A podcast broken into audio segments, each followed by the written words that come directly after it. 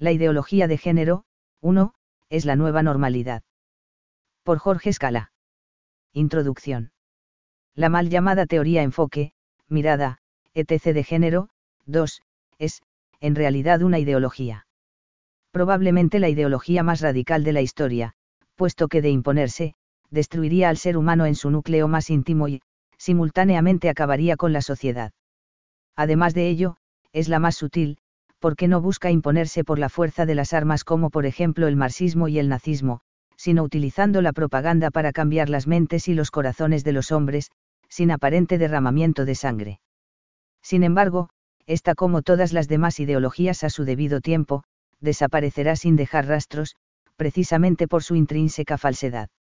Obviamente, dejará tras de sí un tendal de víctimas, tres, personas y sociedades frustrados e infelices. De lo que tú y yo hagamos depende que el daño sea mayor o menor.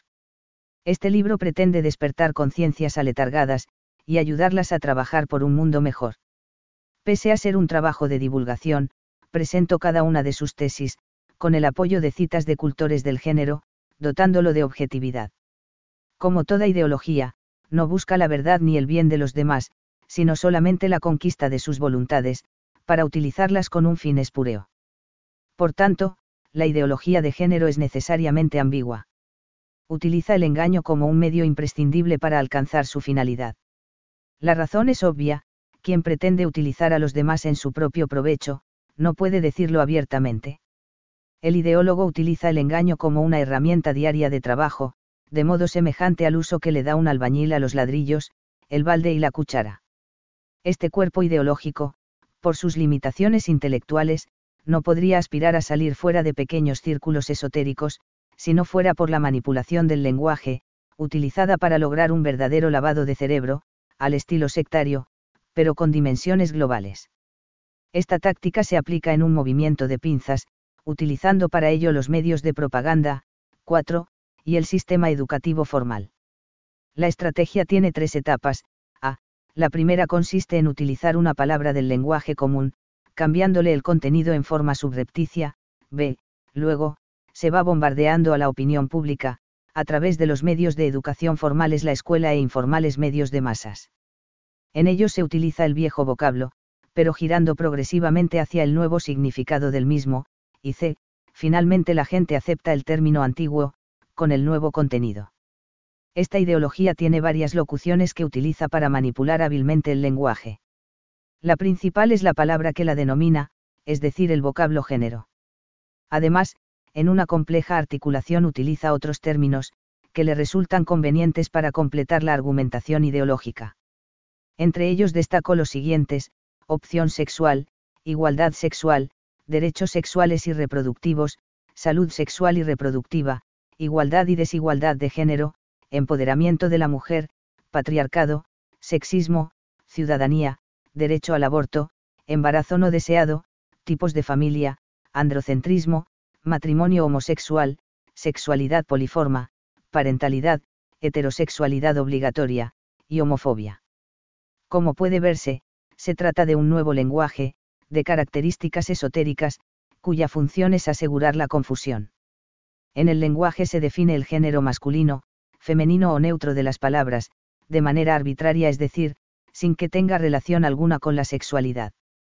Por ejemplo, la mesa es de género femenino y el vaso es de género masculino, sin que en ninguno de ambos casos, haya connotación sexual alguna. Extrapolando esto a los seres humanos, se pretende sostener que hay un sexo biológico, con el que nacemos y, por ende, resulta definitivo, pero a la vez, toda persona podría construir libremente su sexo psicológico o género. Al comienzo, se usan los términos sexo y género, de modo intercambiable, como si fueran sinónimos y luego, cuando la gente se acostumbró a utilizar la palabra género, se le va añadiendo, imperceptiblemente, el nuevo significado de sexo construido socialmente, por contraposición al sexo biológico. El proceso final, es el común de los mortales hablando de género, como una autoconstrucción libre de la propia sexualidad, aun cuando esto no es posible. Y la afirmación de que es posible lo imposible, exterioriza el lavado de cerebro de buena parte de la sociedad. Según esta ideología, la libertad para construir el propio género, debe interpretarse como sinónimo de una autonomía absoluta. Y esta, en dos sentidos simultáneos, primero, cada uno interpreta como se le antoja, qué es ser varón y qué es ser mujer, interpretación que, además, el sujeto podrá variar cuantas veces lo estime conveniente, y segundo, cada persona puede elegir hoy y ahora, si quiere ser varón o mujer con el contenido subjetivo que ella misma haya dado a esos términos, y cambiar de decisión cuantas veces le plazca. Vale decir que no solamente cada uno podría definir sin límite alguno el contenido de la masculinidad y la feminidad, sino que también podría ponerlo en práctica sin límite alguno. A esa elección absolutamente autónoma, la denominan opción sexual. Ahora bien, en la construcción del género, interviene también la percepción que el resto de la sociedad tiene, sobre lo que es ser varón o ser mujer. Y esto crea una doble interacción, por un lado, cada persona con su concepción del género influye en la sociedad, y por el otro, la sociedad toda influye en lo que cada persona percibe, como el contenido del género. Por esto se afirma que el género sería el sexo construido socialmente. Como veremos más adelante, este juego de palabras no es inocente, primero se le ofrece a la gente la ilusión de la autonomía absoluta en materia sexual, pero, luego de ello, quienes detentan el poder real son los que eligen a su conveniencia, el modo en que podrán ejercer la sexualidad, los carentes de poder. Otro aspecto que subrayo en esta breve introducción, es que si el género se construyera autónomamente, no tendría sentido es más, serían ideas perniciosas, las concepciones de la complementariedad de los sexos, y, por ende, la norma de la heterosexualidad para contraer nupcias.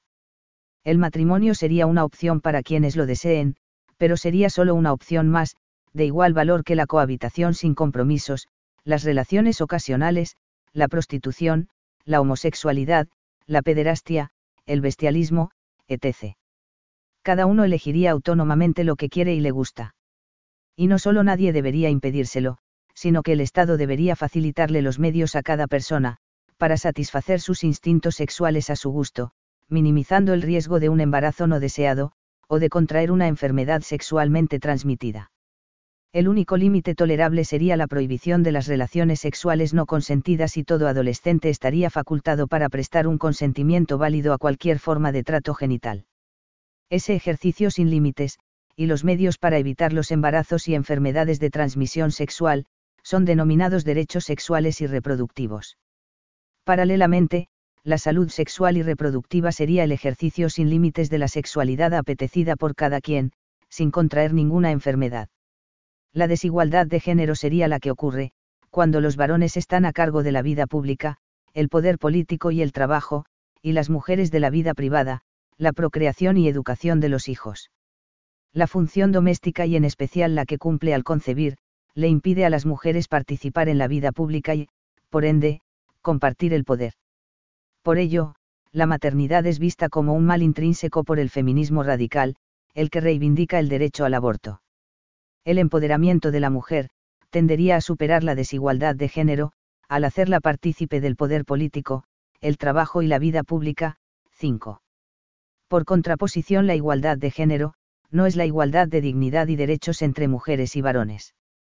La igualdad de género significa que mujeres y varones seríamos iguales, pero en sentido de idénticos, esto es, absolutamente intercambiables. Esto es una consecuencia del presupuesto antropológico, según el cual todo ser humano podría con autonomía absoluta, elegir su propio género, ya que esto vale igualmente tanto para varones, como para mujeres.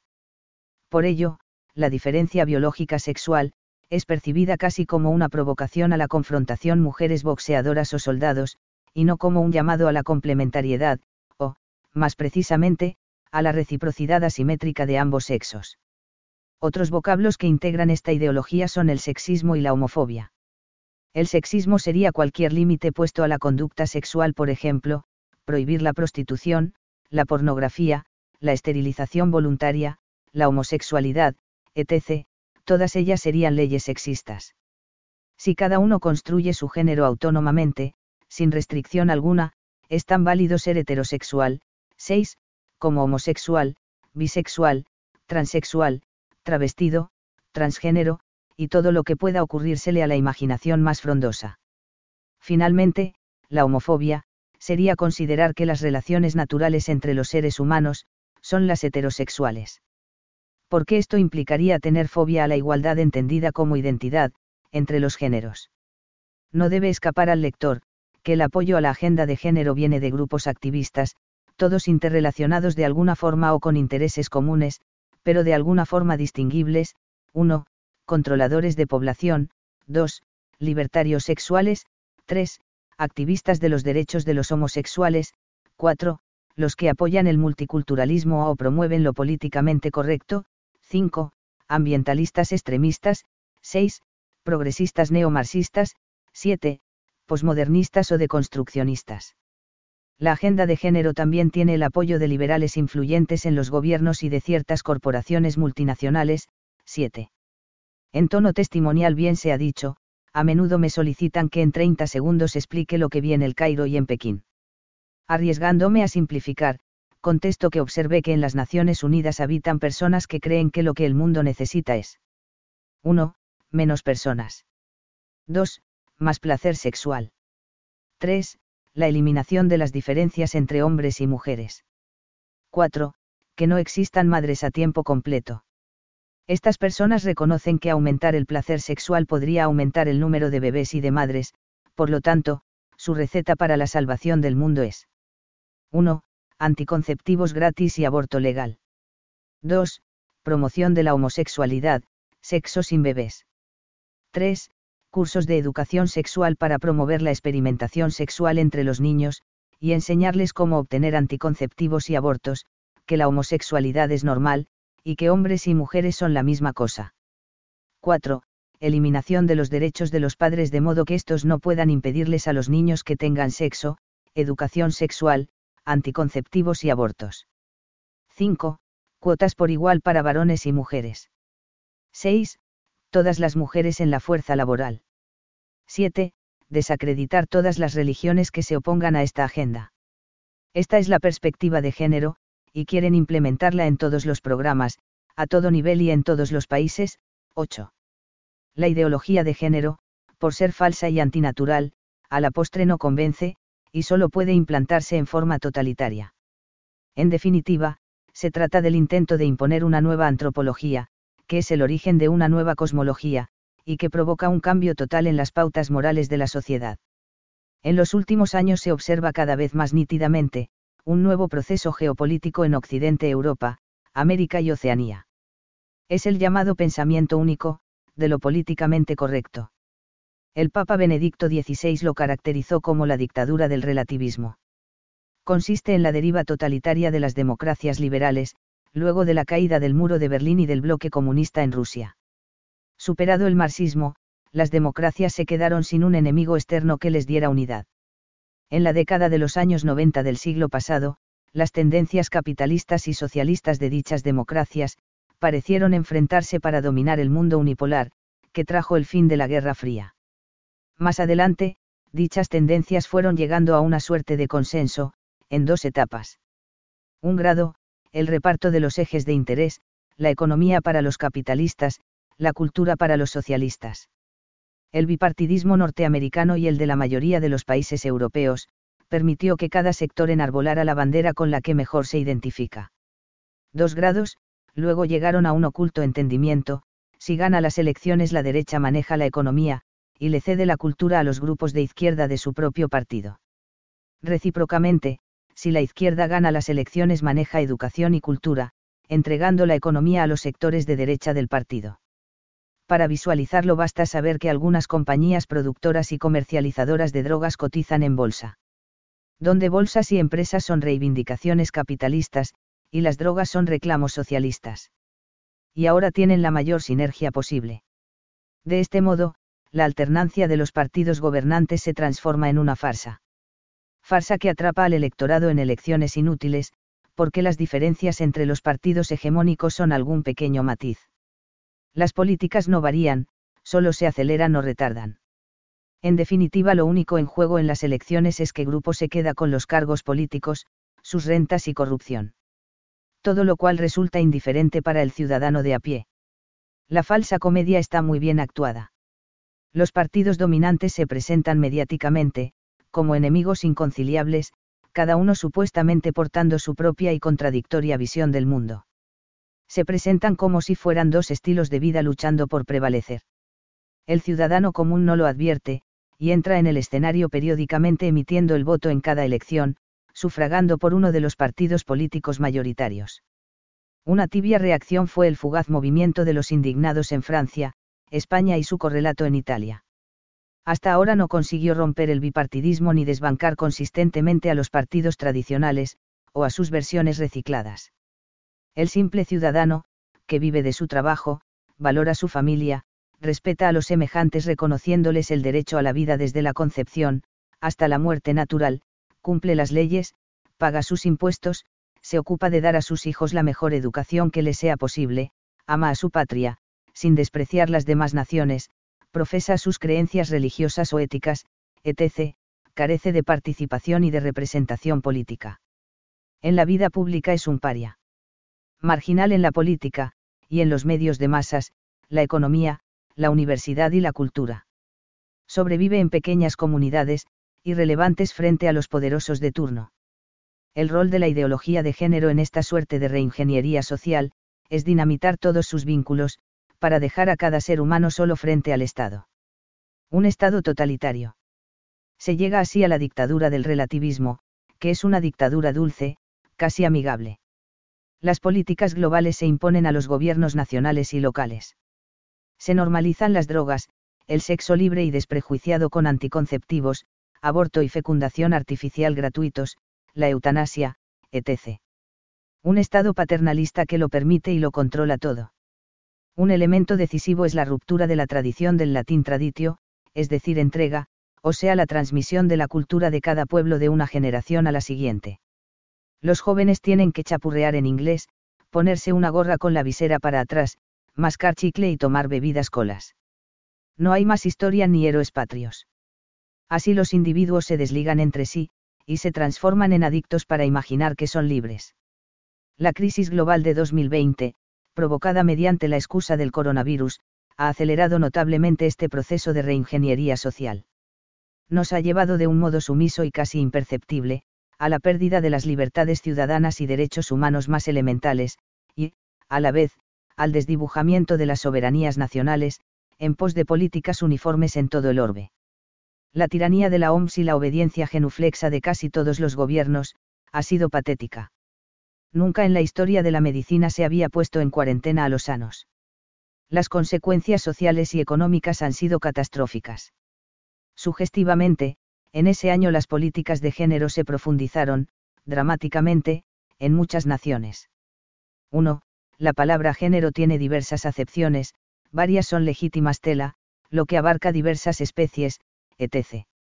Para facilitar la comprensión del libro, cada vez que me refiriera a la acepción ideológica, escribiré dicho vocablo en letra cursiva, inclusive en las citas, aun cuando el original no esté en cursiva. También redactaré en cursiva las demás locuciones ideológicas, que integran la ideología de género.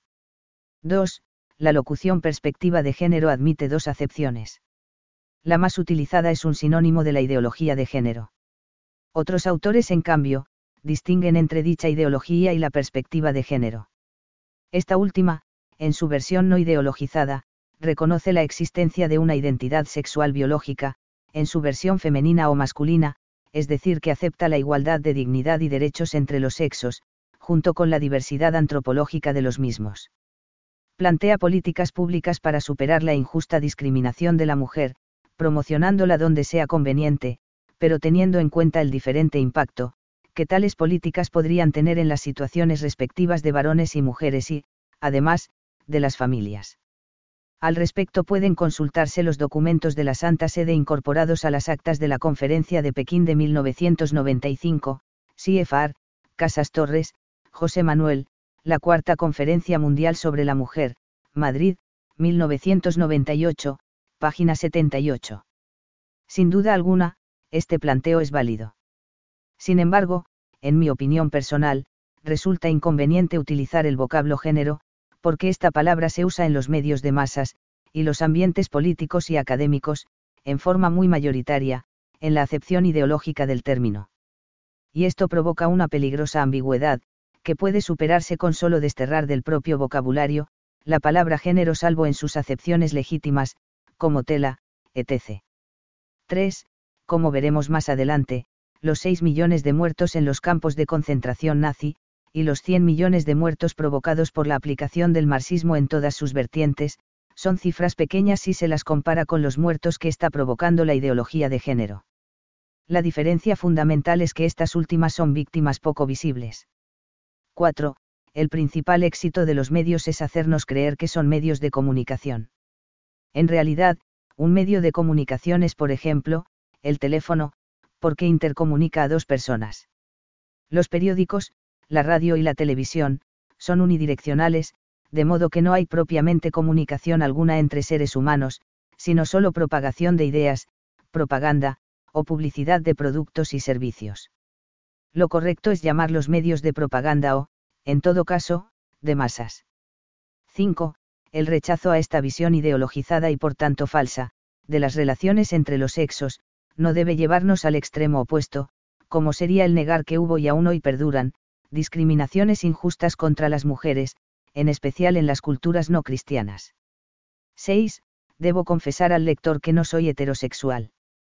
En realidad, los heterosexuales no existen.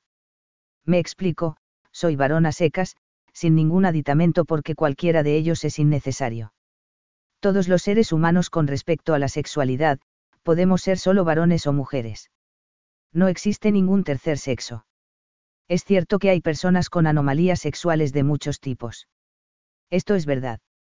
Entre tales anomalías hay algunas de origen biológico como el hermafroditismo, y otras de origen psíquico como la homosexualidad, el lesbianismo, el travestismo, etc. Ahora bien, quien utiliza el término heterosexual para contraponerlo a homosexual, implícitamente está afirmando que ambas categorías son igualmente válidas y opcionales, por eso unos elegirían ser heterosexuales y otros homosexuales. La realidad es la contraria, la normalidad física y psíquica en materia de sexualidad tiene dos versiones únicamente, mujer y varón. Entonces, la heterosexualidad no existe. Del mismo modo que a nadie se le ocurre llamar a una persona no leproso o no diabético, por contraposición a un leproso o un diabético. Es tan absurdo como incorrecto hablar de heterosexuales. Ese vocablo no es inocente, aun cuando la mayoría de la gente utiliza el término, sin percibir que está siendo manipulada semánticamente. 7. Oleari, Dale, la agenda de género. Redefiniendo la igualdad, ed. Promesa, San José de Costa Rica, 2007, páginas 3 y 3 cuartos. 8. Oleari, Dale, OPSI páginas 30 y medio.